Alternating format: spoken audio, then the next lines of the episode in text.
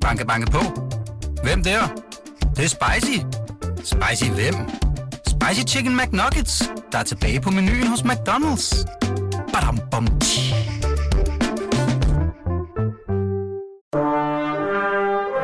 Du lytter til Radio 24 /7.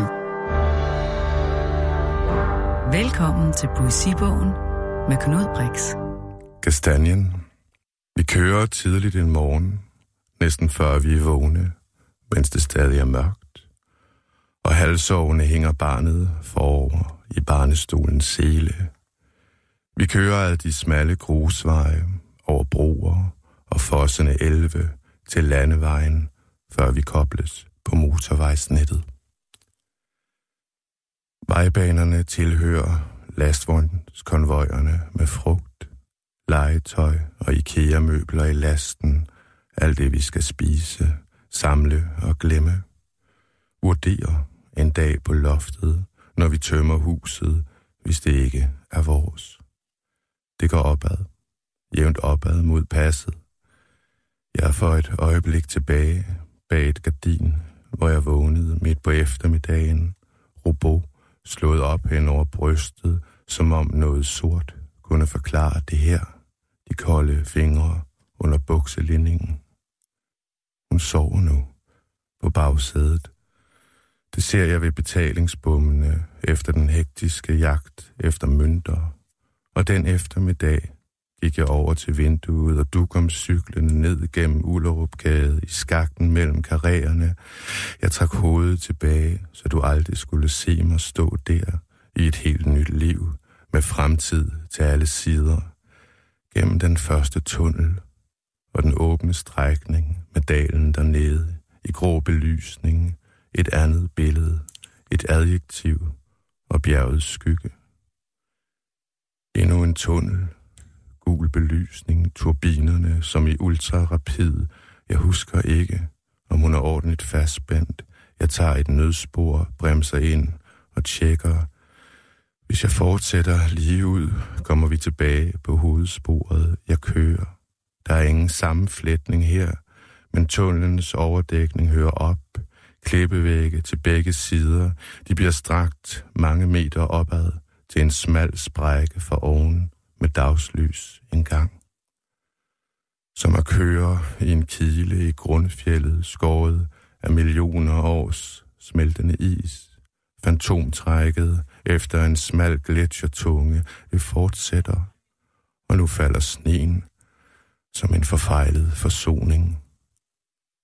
Lidt fremme til venstre er der lys. Det er en bodega. Den er hugget ind i det lodrette klippemassiv. Det er så meget dig og mig. Barnet sover. Jeg lægger et tæppe over hende. Jeg stiger ud af bilen, går over vejbanen med nysne op til døren. Små klynger af mænd ligner det ved bordene og en hejskuerliste, der blinker langt inde. Jeg sætter mig ved et bord i hjørnet, fordi jeg ikke er klar endnu, og stemmer og terninger, der falder på filt. Nogen siger, jeg er så varm om ryggen. Det er ved nabobordet to skikkelser lænet ind over hinanden stemmerne, som kom igennem min hende af plasma. Jeg er så varm om ryggen, siger den ene, og det Jeg har folk, som krænker mit liv. Hur fan ska jag kunna jobba? Måste ta mig härifrån. Snälla, stanna här och somna inte. Kyrkan kanske? Jag sover inte och blandar inte in kyrkjävlen. De tror alla vi blir frälst. Jag klarar mig själv. Men Stadsmissionen? Jag vet ingenting. Jag är inte härifrån. Snälla, somna inte. Jag sover inte, klockan är snart ni fan, om jag bara inte ställt en väska. Varför skrattar du? Jag har ingenstans att ta vägen. Somna inte. Jag sover inte. Jag kan inte sova där. De drar ner mig. Jag har problem som inte syns på ytan. Jag vill bara sova i rena lakan.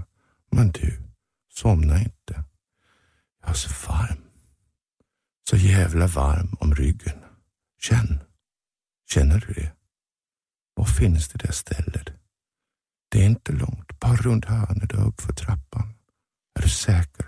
Vi kan inte gå vilse igen. Ja, precis runt hörnet. Somna inte du. Du är så varm om ryggen. Jag är så varm om ryggen. Ja, du är så varm. Så varm om ryggen. Så ser jag upp. Och det är du. Sidder i baren og ryger rødvin og dobbelt vodka shot. Du smiler, som altid, din sprittede ånde og kys, når du kom hjem fra dine ture, de kolde, stærke hænder som et kink i ligehus. Så jeg sætter mig ved siden af dig, dine fingre på min ryg, og du bestiller en ny omgang. Jeg kan ikke høre, hvad du siger.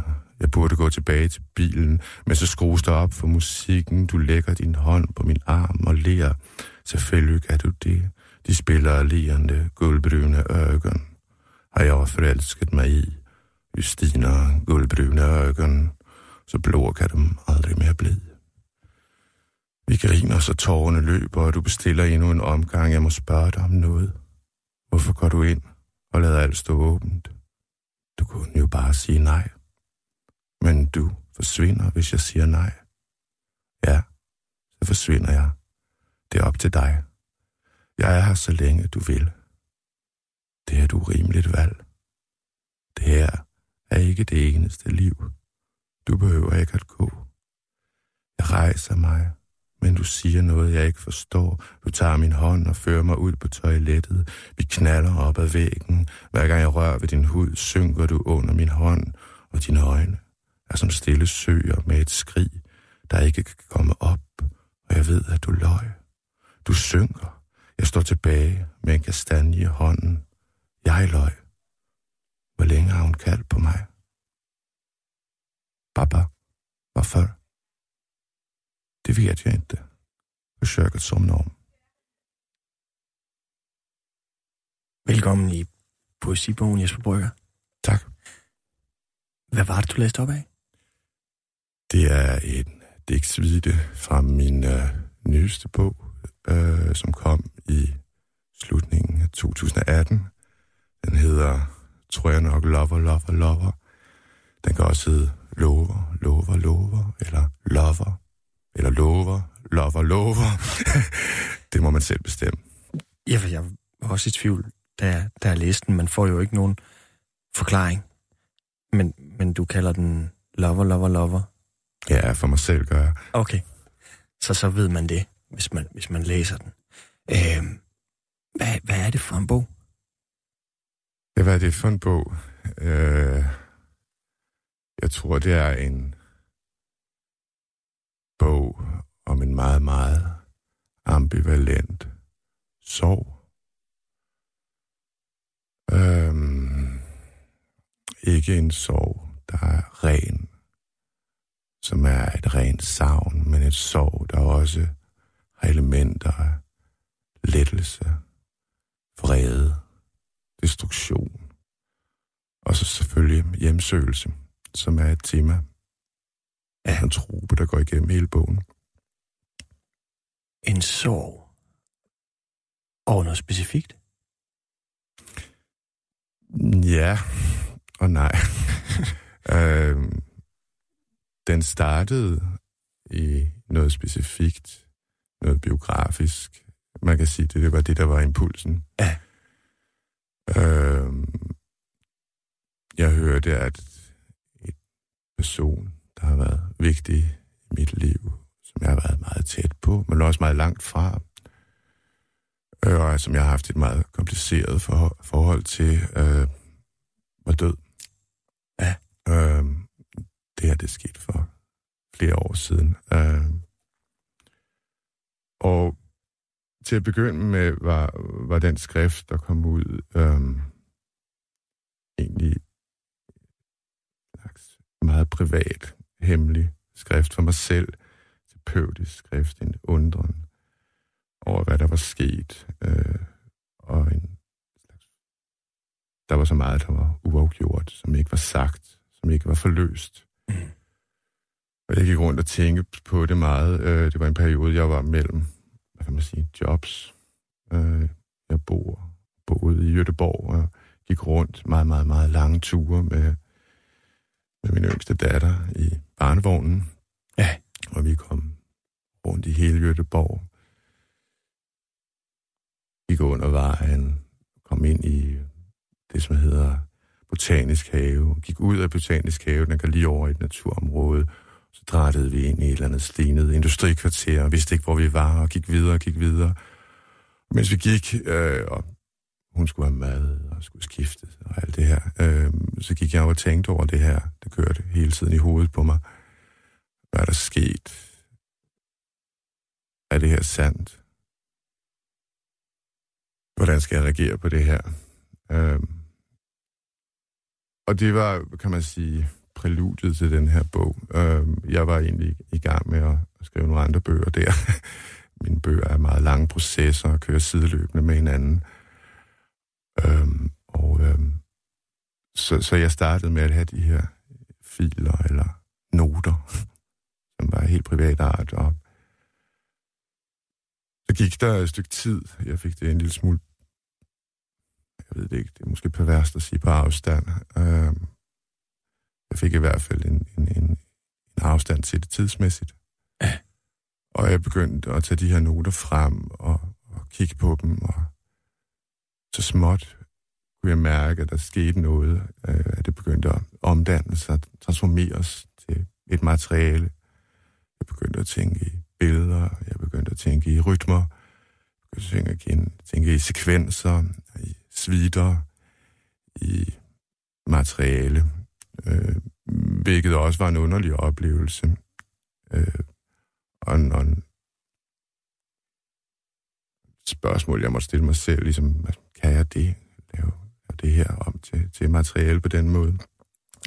Men det skete i hvert fald, øh, og jeg arbejdede på det, og sendte jeg det ind til øh, redaktør, René Basilisk, med et meget enkelt spørgsmål, som hedder, tror du det her er litteratur? Eller kan det være? For jeg vidste ikke. Ærligt talt. Øh, og De spørgsmål, du, du stillede dig selv, fra at det er en, en sorg over en person, du, du på en eller anden måde har mistet i dit liv, og du ikke har fået sagt farvel til, du går rundt i de der gader, du skriver noget, du lader det ligge, du begynder at overveje og stille spørgsmål, er det her litteratur, hvad kan det her? Hvad var, altså, var det sådan en reservation over, at det her for tæt på? Eller er det, er det for privat? Eller hvad var det for nogle spørgsmål, du stillede dig selv?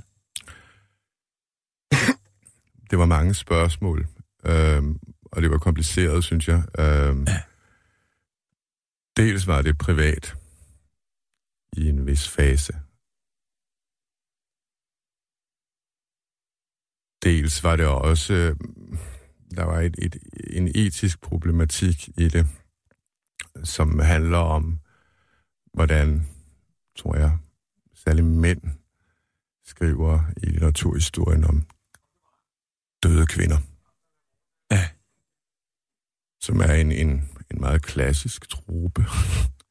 øhm, og som også har elementer af noget brutalt og fixerende i sig.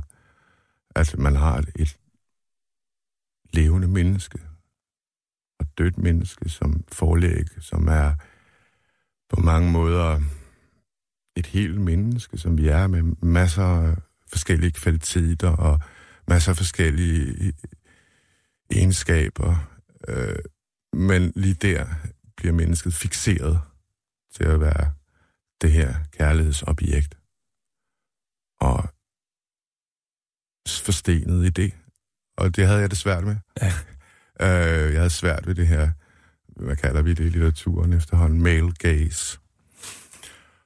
Og Men det mandlige det mandlige blik. blik, blik kan Ja. man sige, ikke på, på, på ligesom, den døde elskede, eller hade, øh, som, som øh, der har noget nekrofilt i sig næsten, eller kan have det. Og øh, Hvordan det? det var jeg meget i tvivl altså, om. fordi man, det bliver vel ikke nekrofili at man skriver om en død person? Nej, men det har jo en tendens i, at, at, at, at, at, at, at øh, det er jo en person, som ikke længere kan tale for sig selv. Ja. Eller en... øh, øh, nu, jeg taler om det er en person, det bliver sådan Ja. løftet over i litteraturen. Jeg ved, hvad du mener. Subjekt, ikke? Jo. eller et objekt. og, og, og så fører man jo talen for nogle andre, øhm, og, og ligesom har den magt men, til, at, til at, ligesom at sige, hvad skal siges? Hvad kan den her, hvordan kan den her figur agere? I hvilke situationer fremstår den her person, eller det her litterære gestalt? Øhm, og det er generelt noget, jeg tænker meget over. Jeg har altid arbejdet meget med, der altså, når jeg ser, der er et græsk udtryk for det, som jeg ikke kan huske helt, som hedder, at, at handler om at se, men at vide, at man bliver faktisk betragtet, mens man ser. Ja. Så altså, er der hele tiden er et, et andet øje på den, der ser. Og hvad bevirker det?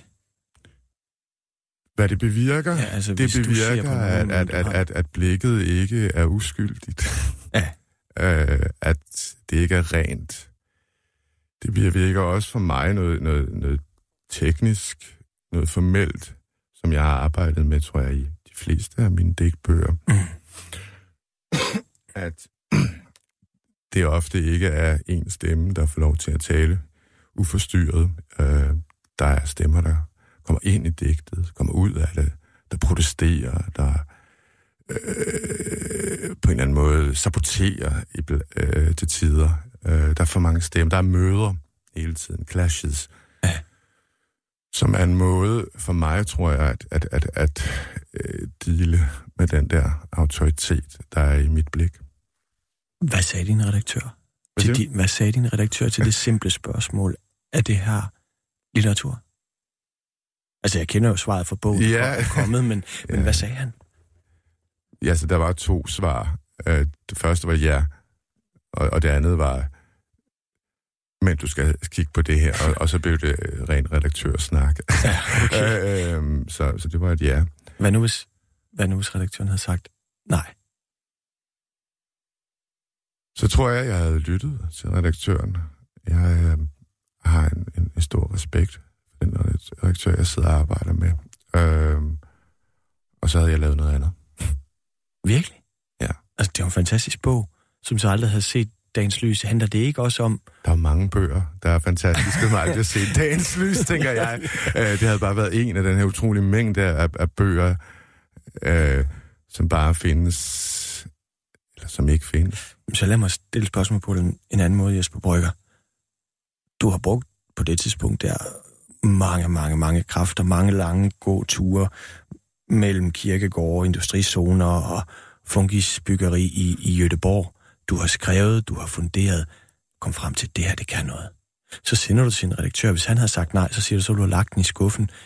Hvorfor tror du ikke mere på dig selv i forhold til at insistere på, at det, du laver, er litteratur?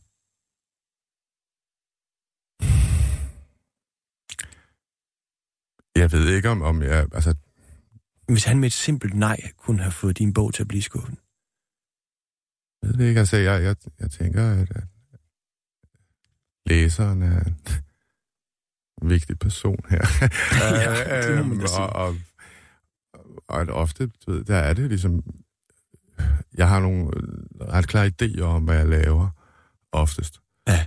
Nogle, nogle, nogle, nogle billeder, nogle, nogle, nogle uh, spørgsmål. Ja nogle etiske, æstetiske, hvad hedder det, problemer, jeg, jeg tumler med. Øh, mm, og der er jeg ret sikker. Ja. Eller jeg ved godt, hvad jeg laver, ja. jeg oftest. Eller, eller ved, hvad jeg ikke laver også. Men, øh, men der er også et element af mig, som er fuldstændig øh, usikker det på, om, om det her rager nogen. det kan jeg godt. Hvilket er klassisk ja. øh, tænker jeg, forfærdeligt spørgsmål, som sikkert alle digter ja. stiller sig selv. Ligesom, findes der... Hvad betyder det her noget overhovedet? Du lytter til Poesibogen på Radio 24 med Knud Brix. Hans gæst er digteren Jesper Brygger.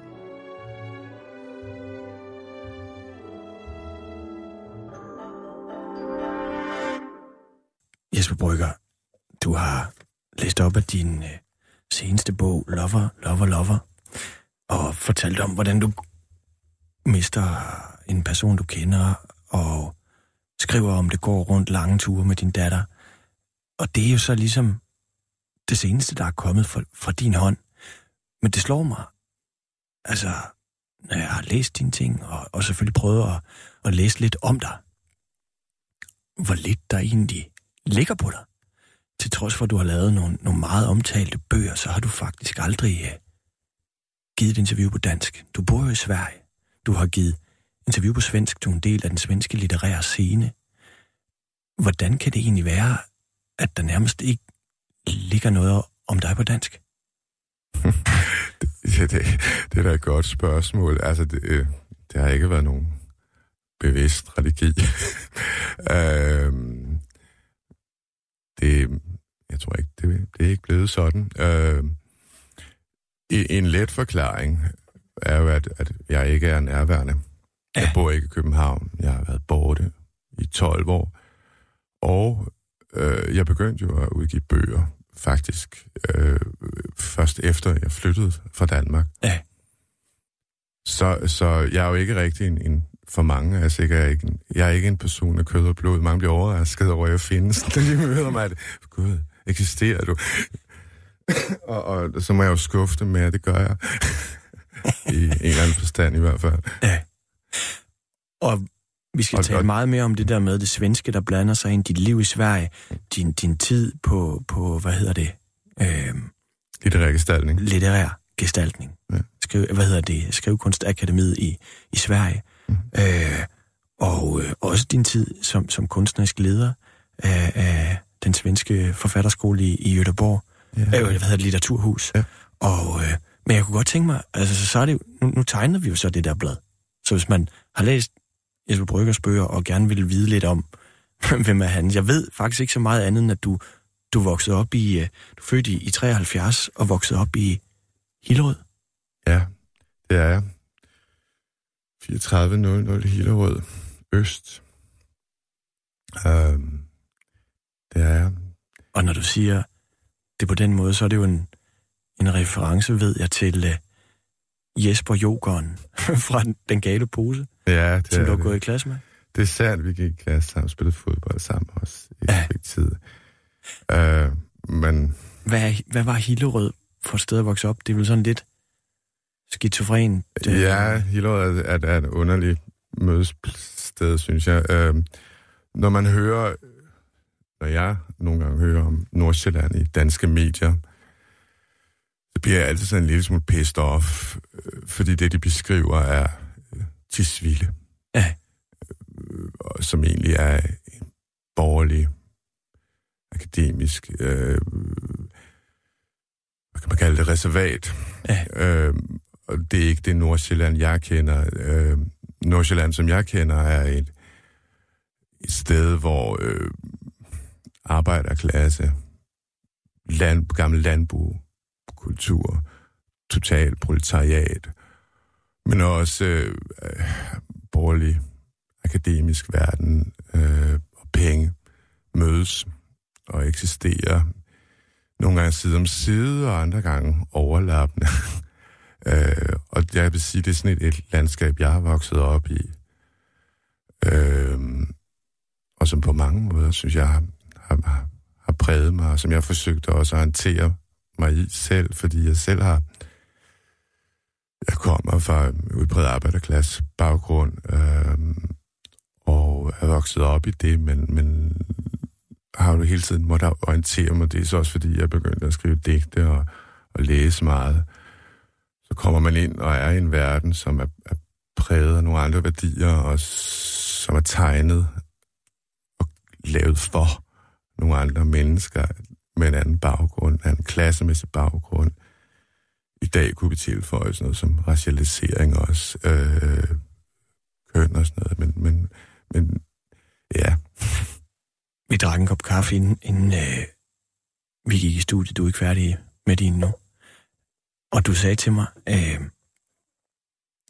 at man ligesom havde valget et eller andet sted mellem at, at blive mekaniker eller fabriksarbejder, eller det var ligesom det, der lå i kortene, men at du følte ret tidligt, at du bare overhovedet ikke passede ind i det der. Prøv, prøv at fortælle om det. Altså, de, de mennesker, jeg er vokset op med i familien rundt omkring i det her, de her blokke, jeg er vokset op i. De blev jo kleinsmed, automekanikere, kom i lager på lager eller lignende. Øh, og der er ikke noget dårligt i det. Øh, det er fint og udmærket måde at, at klare sig i livet. Men jeg vidste ret tidligt, at øh, her ikke havde en chance der, at jeg ville gå fuldstændig under, hvis jeg skulle lande der. Og... Øh, Hvorfor?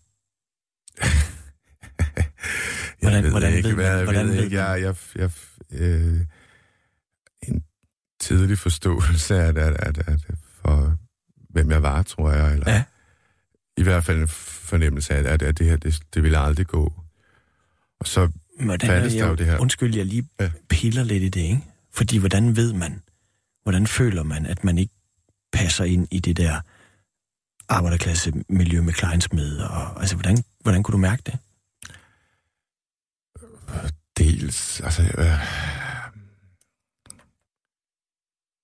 jeg var jo et... et jeg gik jo rundt og havde stemmer i hovedet hele tiden. Underlige stemmer, drømmende stemmer, billeder, øh, fantasier. Og sådan noget fatter man jo hurtigt, spørger hvem som helst, som, som, som øh, jeg havde nogle andre, jeg tror, jeg var, jeg var nogle andre kalder man det, maskulinitetsnormer. Ja. Øh, så småt også. Øh, Hvad sagde de der stemmer i dit hoved? De sagde... Det vidste jeg, ved jeg ikke rigtigt. De, de sagde alt muligt. De, de, de fortalte verden. De, øh, de splittede verden. havde- De satte den sammen igen. Øh, prøvede at finde en sammenhæng. Det, det tog mig lang tid at, at finde ud af det. Det gik jo ind i mit digteriske arbejde så småt. Ja. Og det har været en del af den her lange proces, ikke? Og, og prøve at afkode, hvilket sprog de talte på. Ja. Og hvordan det kunne oversættes til, øh, til et skriftsprog. Du flytter jo så, jeg ved ikke, om vi springer for meget tid der, men altså, det er jo ret centralt for dig. Der er mange huller i tiden. Ja, T- tiden er hullet. det er okay. men det slår mig bare, at det er ret centralt i dit liv, at du flytter til Sverige og begynder at gå på forfatterskolen. Ja. Ja, det bliver utroligt centralt i mit liv. Øh, det gør det.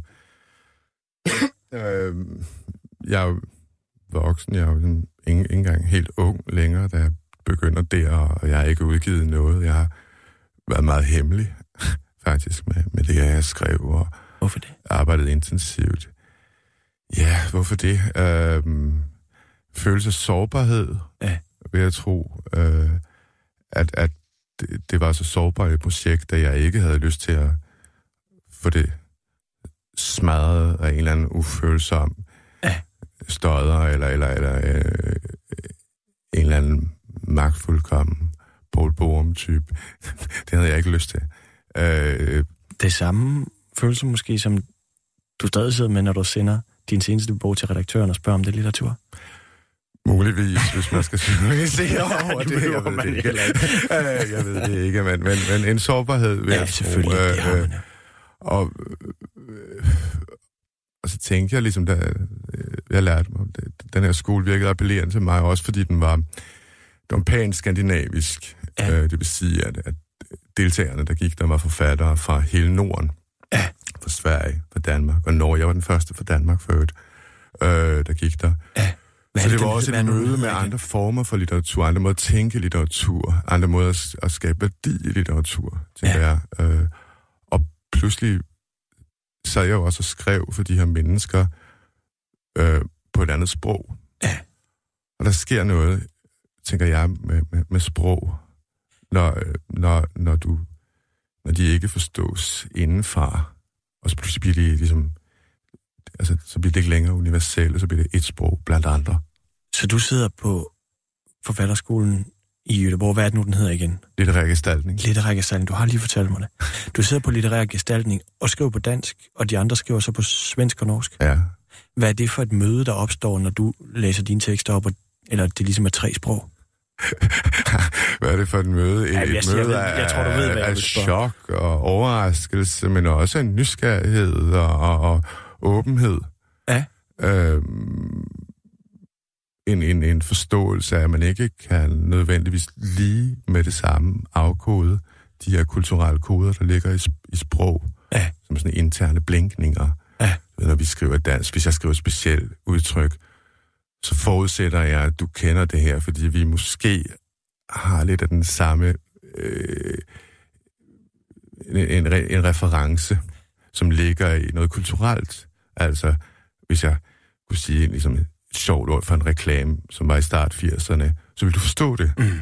Det kan man ikke forvente at forstå, hvis man læser fra et andet sprog. Nej. Så alle de her små blinkninger og, og, og hints, de, de bliver ligegyldige. Eller de bliver ikke ligegyldige, men man må gå til den på en anden måde, og man må også forstå, at de kan det- læses fra et andet sted. Ja, du kan ikke tillægge det en værdi i sig Nej, selv. præcis. Hvad giver det dig? Det giver en afstand. Det giver en afstand Til til, det til, danske. til, til det danske, til det sprog, jeg skriver på. Ja. At, at, at jeg pludselig skal se det øh, med fremmede øjne, Ja. så at sige. Jeg ved også, altså du bliver jo så ligesom hængende i Sverige. Ja, Du bliver uddannet på den litterære gestaltning. Du, du bliver en del af det svenske litterære miljø. Mm. Øh, du arbejder som, som kunstnerisk leder på, på Litteraturhuset i ja. Ja. Göteborg i en treårig periode. Du ja. Engagerer dig politisk. Ja. Øh, hvad er der gør, at du bliver hængende i Sverige? Da jeg først kom til Göteborg, spillede jeg fodbold i, øh, i sådan et indendørs øh, hold. Og øh, vi, de blev kaldt de internationale brigader. Og øh, der var sådan en, en, en fyr fra Uruguay, som spurgte mig, hvorfor er du i Göteborg? Øh, og så sagde han, "Nej, vent, vent, vent, lad mig gætte. To anledninger til, at man kommer til Göteborg. Enten kærlighed eller flugt. Og det er sandt. Næsten for alle. Og for mig var det måske ikke flugt i nogen øh, stand, så mange af dem, jeg kender, der, der bor i Göteborg, som er eksileret øh, af forskellige årsager, politiske årsager, kulturelle årsager.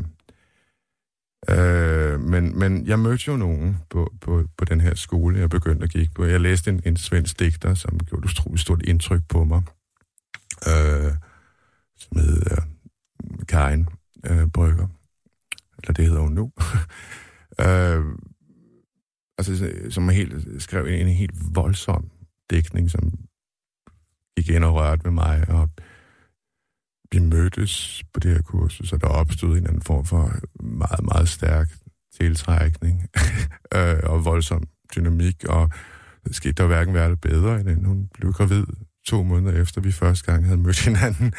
Og øh, så måtte vi finde ud af det på en eller anden måde. Det var ret kaotisk i starten, men, Ja. men øh, det, det vil jeg sige, det er anledningen til, en af anledningerne til, at, at jeg blev, ikke?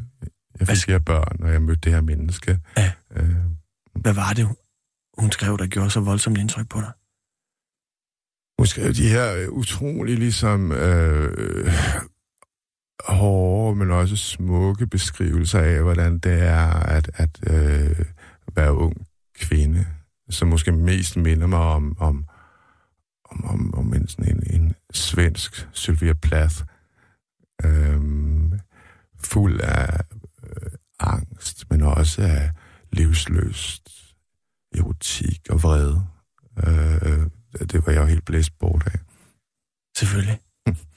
Det vil du også have været. og så, øhm, så bliver du jo hængende. Øhm, jeg ved, at det, øhm, at det svenske... Altså, man kan, vi kunne høre, det sniger sig ind i Lover, Lover, Lover. Mm. Og du sådan... Du går og skriver lidt på svensk, men dansk er blevet... Altså, du taler svensk. Ja, Dine børn taler svensk. ja. Du drømmer sikkert på svensk.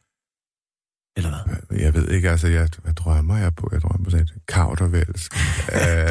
men men dit skriftsprog, ja. Dit skriftsprog, dit, det, når du skriver, så er det dansk. Ja, indtil videre. Hvad, ja, nu blander det sig her i den seneste. Men hvad, det. hvad gør det ved dit danske skriftsprog, at du ikke taler det til daglig?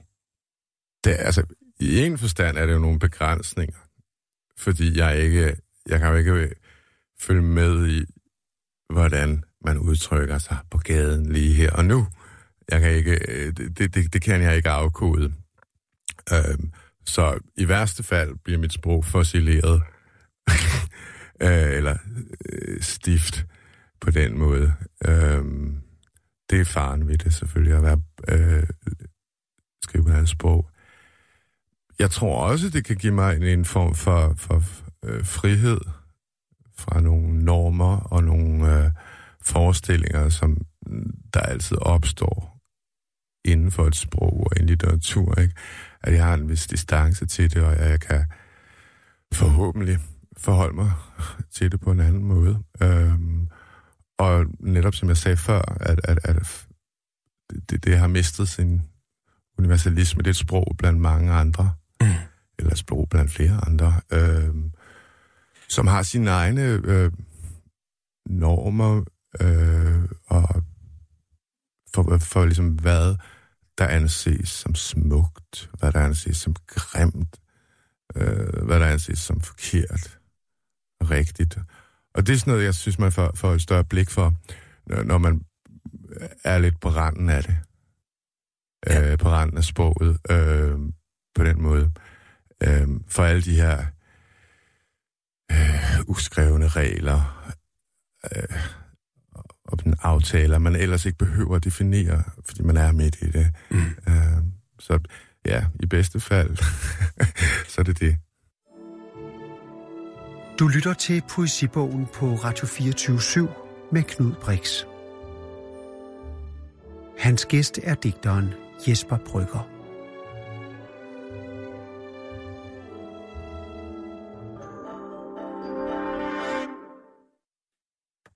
Jesper Brygger, der er jo mange, som har en eller anden form for skældsættende oplevelse, hvor de møder litteraturen. Øhm, hvordan er det for dig? Jeg tror, der er mange skældsættende oplevelser, for min del i hvert fald, men det, jeg kommer på nu, øh, er en episode fra, da jeg var ganske ung. Øh, jeg befandt mig, jeg levede ganske kaotisk, skal det siges, øh, i Bangkok, og mødte så en, en, en, en ven, som jeg havde lært at kende, da jeg boede i Jerusalem. Øh, der boede jeg før. Og vi snakkede, og han sagde, hvad har du lavet? Så han, Jamen, jeg har været i Kambodja, og jeg var sådan, gud. Ja, det var i starten af 90'erne, det var et lukket land, der var stadigvæk efterdønninger af borgerkrig, øh, Khmer Rouge, øh, som stadig sad ude i junglen, øh, anarki. Og han sagde, jamen, jeg har været der. Nå, hvordan kommer man der? Altså, jamen, du tager bare op til, til den her underlige øh, klandestine grænseovergang, så går du. Det gjorde jeg. Jeg gik ind i, i Kambodja. Øh, det her helt fantastiske land, øh, hvor det var anarki overalt, og tog rundt. Øh, og det gik hverken værre eller bedre, end at jeg var på et tog, øh, som var på vej nordpå, øh, og så løb jeg bogstaveligt talt ind i øh, guerillagruppens offensiv. Øh, toget blev mineret. Øh, det blev afsporet, øh, blev beskudt, skingevær, beskudt med mortergranater, og det var meget usikkert, om jeg skulle overleve. Øh, og det var meget tæt på, at jeg ikke gjorde det. Det var en voldsom massakre. Men jeg havde det held, at jeg slap væk øh, med stort set ingenting, øh, udover øh, to bøger, som øh, så fremover blev mit, mit, mit selskab, som jeg rejste med. Og du stikker af fra toget. Folk omkring der bliver altså massakreret. Ja. Hvor løb du hen? Øh, jeg løb tilbage langs sporet øh, i retning af den sidste øh, regeringsstyrede øh, by, hvilket jeg anså som var det mest fornuftige, øh, hvilket det også var. Øh, og der kom jeg så småt frem til det. Øh, jeg havde et lille barn på armen, kan jeg huske, som jeg havde fået af en, fortvivlet mor, og heldigvis fandt jeg så moren igen, øh, og kunne overlevere det her, det her barn, og øh, ja. Du, hvor gammel er du der? Jeg er 1920, vil jeg tro. Overværer en massakre, løber med et, med et barn i hænderne, øh, har to bøger med, nærmest som de eneste egen del. Hvad, hvad var det for nogle bøger? Ja, det var så øh, T.S. Eliot's The Wasteland og Maxim Gorkis øh, barndomserindringer. Øh, ja, øh, to meget forskellige bøger, som jeg på forskellige måder fik et veldig sådan tæt forhold til. Jeg rejste rundt der. Det var meget ensomt. Jeg havde vel en eller anden form for granatschok, øh, øh, som jeg ikke rigtig erkendte, men, men jeg rejste med de her bøger og læste dem om og om igen. Øh, Eliots øh, utroligt øh, højpandede øh, modernistiske mesterdigt med alle de her mange stemmer, hvor højt og lavt blander sig hele tiden. Øh, pludselig kommer der en linje på græsk, og så er der en bartender, der smider to damer ud fra en bar, fordi de lukker øh, alt det sammen, og for mig bliver det vigtigt, at, at, at ting, alt det her kan sammen eksistere. øh, og det, det blev, kan jeg se nu, også, også øh, hvad hedder det, formativt for min egen forståelse af, af litteraturen. Selvom Eliot var øh, ja, Øh, katolik, konservativ, nærmest fascist, øh, hvilket jeg ikke er, må jeg understrege. Men øh, hans poesi var på nogle punkter klogere end ham. Og Gorkis barndomserindringer, øh, hvor øh, forfatteren er forældreløs barn i Rusland før revolutionen, bor sine bedste forældre, kommer i lære på et en fabrik, der producerer ikoner, øh, arbejder på pramme op og ned af Volga, møder mennesker med et helt åbent sind i det her mm, enorme Rusland øh, og bliver politisk radikaliseret. Driver rundt, øh, som du selv gør? På mange måder, som jeg selv gjorde, kan man sige, med, med et åbent sind og øh, et forsøg på det.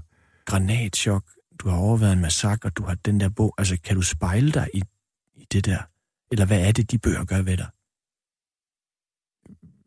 Spejle mig? Ja, jeg har... Det er jo en del, altså både en, en, en for Elias er det en formmæssig ting, øh, altså at forskellige stemmer, forskellige niveauer af litteratur kan sammen eksistere. Det blev vigtigt for mig for at forstå mig selv også. Ja. Forstå min egen hvad kan man kalde det, stemme i litteraturen, og øh, Gorkis åbenhed øh, for mødet med andre mennesker, med andre erfaringer, som hele tiden kommer ind i hans liv, øh, som han møder med, med en utrolig åbenhed, og som jeg øh, blev betaget af, men som jeg også blev inspireret af, og, og levede et håb om, at jeg kunne tage mennesker ind på samme måde. Jeg selv øh, boet i perioder i Kambodja senere end dig. Ja. Men det er jo et vildt samfund på den måde, at da du har været der, er der jo lommer, det kan man jo høre, af Khmer Rouge, der var landminer overalt. Ja. Jeg vil have flygtet med 100 km i timen væk fra det der. Men du bliver med dine to bøger. Hvor længe du rundt derude? Flere måneder. Øh, jeg er der flere måneder. Så tager jeg videre til Kina. Øh, rejser videre. Øhm, jeg, ved, jeg ved ikke, altså det havde jeg også gjort i dag, men altså det, jeg har ofte spurgt mig selv om, hvem jeg var, men, men der var noget i mig, som, som jeg ved ikke, om det var destruktivt, måske, men, men som tænkte, at, at det var her, jeg skulle være. Gav du nogen vidensbyrd om den massakre, du havde set, eller gik du til psykolog, eller hvad, eller hvad gjorde du? Altså, det lyder helt vildt. Nej, jeg tog så småt, så småt ankom jeg i København øh, og øh, flyttede ind på Vesterbro, en lille lejlighed, jeg delte med en veninde. Øh, nævnte der til for, for venner. Jeg havde en lang periode, hvor jeg bare lå kiggede op i loftet. Jeg gjorde rent ind på Stormgade om morgenen. Øh, kommunens boligformidling, som lå der dengang tog hjem, så lå og kiggede op i loftet, var underligt desorienteret og, og vidste ikke rigtig, hvem jeg var øh, i en periode, men så gik det så småt over. Men nej, jeg snakkede ikke med nogen psykologer om det. Øh, Og jeg, hvordan- jeg er ubehandlet. Og hvordan, når du ser tilbage på den der oplevelse, simpelthen overvære en massakre og at finde litteraturen i samme ombæring, hvordan, hvad, altså, hvordan ser du på det i dag? Det er forbundet i en eller anden forstand, øh, i og med, at, at begge to er en form for eksistentiel chok. Man kan kalde det eksistentielle brændsår, som jeg forbinder litteraturen med. Har du skrevet om det? Nej, det har jeg ikke. Hvorfor ikke? Ah, Det ved jeg ikke. Øh, Der har ikke rigtig været anledning til det. Øh, Det kan jo være, det kommer en af dagene. Du skriver jo ikke kun øh, digte, du har også skrevet øh, romanen Silfo, Ja. som er kommet både på dansk og svensk. Mm.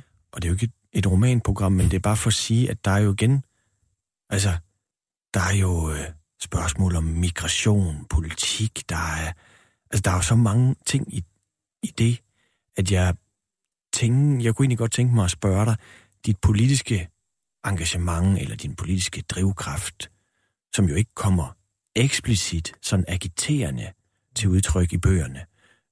Men jeg har en fornemmelse af, at du ligesom på en eller anden måde er en del af et politisk miljø i Sverige, og noget af det smitter af på dine bøger. Prøv at fortælle om det. Hvordan skal jeg sige det? Øhm, jeg ved ikke, om, om det politiske bøger på den måde, at de har en, en, en, en klar agiterende Nej. øh, agenda, så har jeg måske ikke skrevet digte, men, men arbejdet på en anden måde. Eller romaner for den sags skyld. Men de er jo alle sammen, og, og det bliver mere og mere tydeligt for mig, øh, at skrift, tekst, bøger opstår ud af, de kommer i en politisk situation, og skrives i en, i en politisk situation, som øh, jeg har svært ved at ignorere. Ja. Altså, det- de er i, de er i vores tid. Øhm, Men du er jo... Altså, Sverige blev tit bare kigget på som det der muterede feministiske sted, hvor de er, altså du ved, klichéen om Sverige, ikke? Altså, øh, lukket alt for mange flygtninge ind, siger de højreorienterede. Ja. Ja. De har ødelagt deres land, og feminismen har muteret, man siger høn, og alle de der ting, ikke? ja. Og det er et overfladisk spørgsmål, men jeg mener sådan, du går jo rundt i det der, Ja. Øh, og kigger tilbage på Danmark. Øh, Ja, det gør jeg. Jeg ved rigtig, hvad spørgsmålet er andet end at... Øh, hvor, hvor kan du bedst lide at være? Det kan du vel tydeligvis i Sverige. Men, men hvad tænker du om de to offentligheder, der er øh, så kort vand imellem os, og så lang afstand? Der synes jeg, der er ret stor forskel på visse punkter. Det er et meget, meget kompliceret Ja. emne. Altså, øh, selv er jeg jo blevet utrolig, hvad hedder det, ramt, og, og, og, og det kan ikke undgå at påvirke en, øh, at det svenske samfund er anderledes. Også den svenske litteratur, øh, og, øh, når man bliver udsat for, for den her øh, øh radikal feministiske og postkoloniale tænkning, som, som øh, jeg vil på en eller anden måde også affirmere, siger jeg til, på min måde. Øhm, og at, at, at Sverige er, er et land med en anden forståelse, en anden selvforståelse end Danmark. øh, hvad angår indvandring. Jeg bor i Göteborg, og Göteborg er et på mange måder en fattig industristad ved Europas udkant. Øh, fattig, grå, trist og smuk. Men den er også øh, et, et, et, et, et, et, et, øh, en meget kosmopolitisk by. Helt tilbage fra... Øh, har altid været sådan meget indflydelse udefra, fra England. Det har været en havneby. Øh, der var store grupper af politiske flygtninge, der kom ind i 70'erne fra Chile, fra El Salvador, fra Venezuela, Colombia. Øh, så hele tiden er man øh, det er jo mennesker, det er jo mine venner, det er jo, det er jo folk, jeg kender, jeg arbejder med, som kommer med, med, med nogle andre erfaringer, med nogle andre sår, øh, og, og som også arbejder kulturelt, litterært. Øh, og, og, og, og jeg ser Sverige, når det er bedst, som et, et, et, ligesom et, et, et forsøg at leve med det. Mm. At, at, at, at, at hvordan skal vi leve sammen? Som er det store spørgsmål, øh, synes jeg, det bliver vi nødt til. Ja. Øh, og undskyld, nu, er jeg agiteret, jeg kan høre. Ja, det er okay, Jesper Brøger. Desværre så løber tiden jo sindssygt hurtigt mm. øh, i interessant selskab. Men jeg kunne godt tænke mig lige at vende, at du jo debuterer i virkeligheden ret sent. Ja. Øh, og du debuterer så til gengæld dobbelt, ikke? Altså, Det gør du, jeg, du udsender... Øh, øh, så er vi her på Kronstork. Ja. Og så udsender du snart et klik af kød bag ryggen øh, på forladet virkelig. Ja, Sådan en dobbelt eksplosion. ja. Samme dag Ja. kommer de. Øh, Og det overrasker jo også nogle anmeldere. Hvad var nu det for noget, der lige pludselig skal hvad var det for noget? Men hvad for en af dem betragter du egentlig som din debut?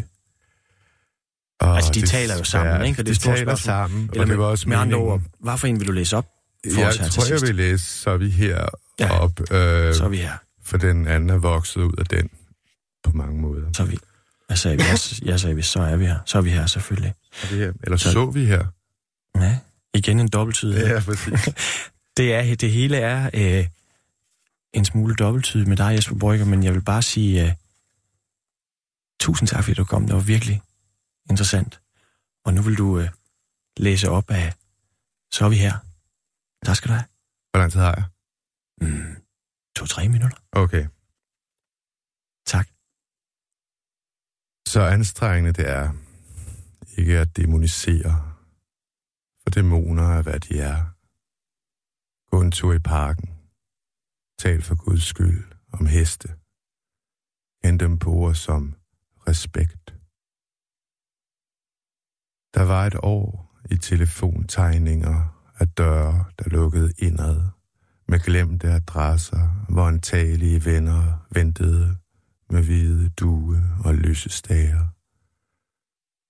Skibet arbejdede sig stødt nordpå, og jeg sov på dækket i min sovepose. Hen under daggry vækkede kaptajnen mig. Hebriderne, sagde hun. Du vil blive samlet op om fire eller fem. I ly af en klippe lagde jeg mig, mens stormen hylede, og bølgen nåede af stenen. Høretelefonerne havde jeg husket. På båndet blev månen fisket op for dammen ved Grodæk eller deromkring. Jeg tænker, at vi kunne gemme os på øen, hvis krigen blev kort, altså. Det forjættede vi fra det år. Digter hvide, men med uskrevne, uskrevne, rødvilde regler. Vi har ligget i dit net, lille dame, mellem appelsinerne fra Jaffa. Du, der er ikke længere træer i Jaffa, kun underbetalte køleskabsmontører. Det var os. I strømmen af omklædninger hoppede et lille liv på, med egne oversættelser. Nøgler i låse skal forstås som desillusion. Udsigter tømmer hovedet. Vi betyder to, men ikke som et tal. Svar på uønskede spørgsmål. Folk betyder mor. I fortjener ingen respekt. Det var mig. Hør. Et silketørklæde hilste på mig og grænskede mig, som ville han se, om jeg var den søn, han ikke havde mødt. Derover på den anden side af brutaliteten og forræderiet, ser de efter simple sprækker af venlighed. Hele marker af hovedbundene, da jeg blev løftet højt over de store rystegrinende mænd. Jeg kan ikke fremskynde eller forsinke det. Endnu er jeg ikke til at stole på. Jeg ved, at den kærlighed, jeg gemmer i soveposen, skyldes næppe det. Turbinerne viskede guldningen fra spejlene. Noget med at slynges op af lysrampen, og jeg faldt på min cykel, på broer, ind i diskotekskøer. Tak, fordi I lod mig lande så blødt. Jeg holder af nøjagtigheden, de høje stemmer, der skal fylde stadig større rum. Tilfældigt og klogt forstår vi ikke naturen og forbereder os på en uundgåelig sorg med øm ironi fra kommende svigt. Øer, soveposer, ord, skikkelser i sorte cotton coats, dækningerne mellem de åbne stræk i lys og kaos. Hvad det nu er, jeg kan høre i den telefon, der ringede mig op for din lomme. Du lytter til Radio 24 /7.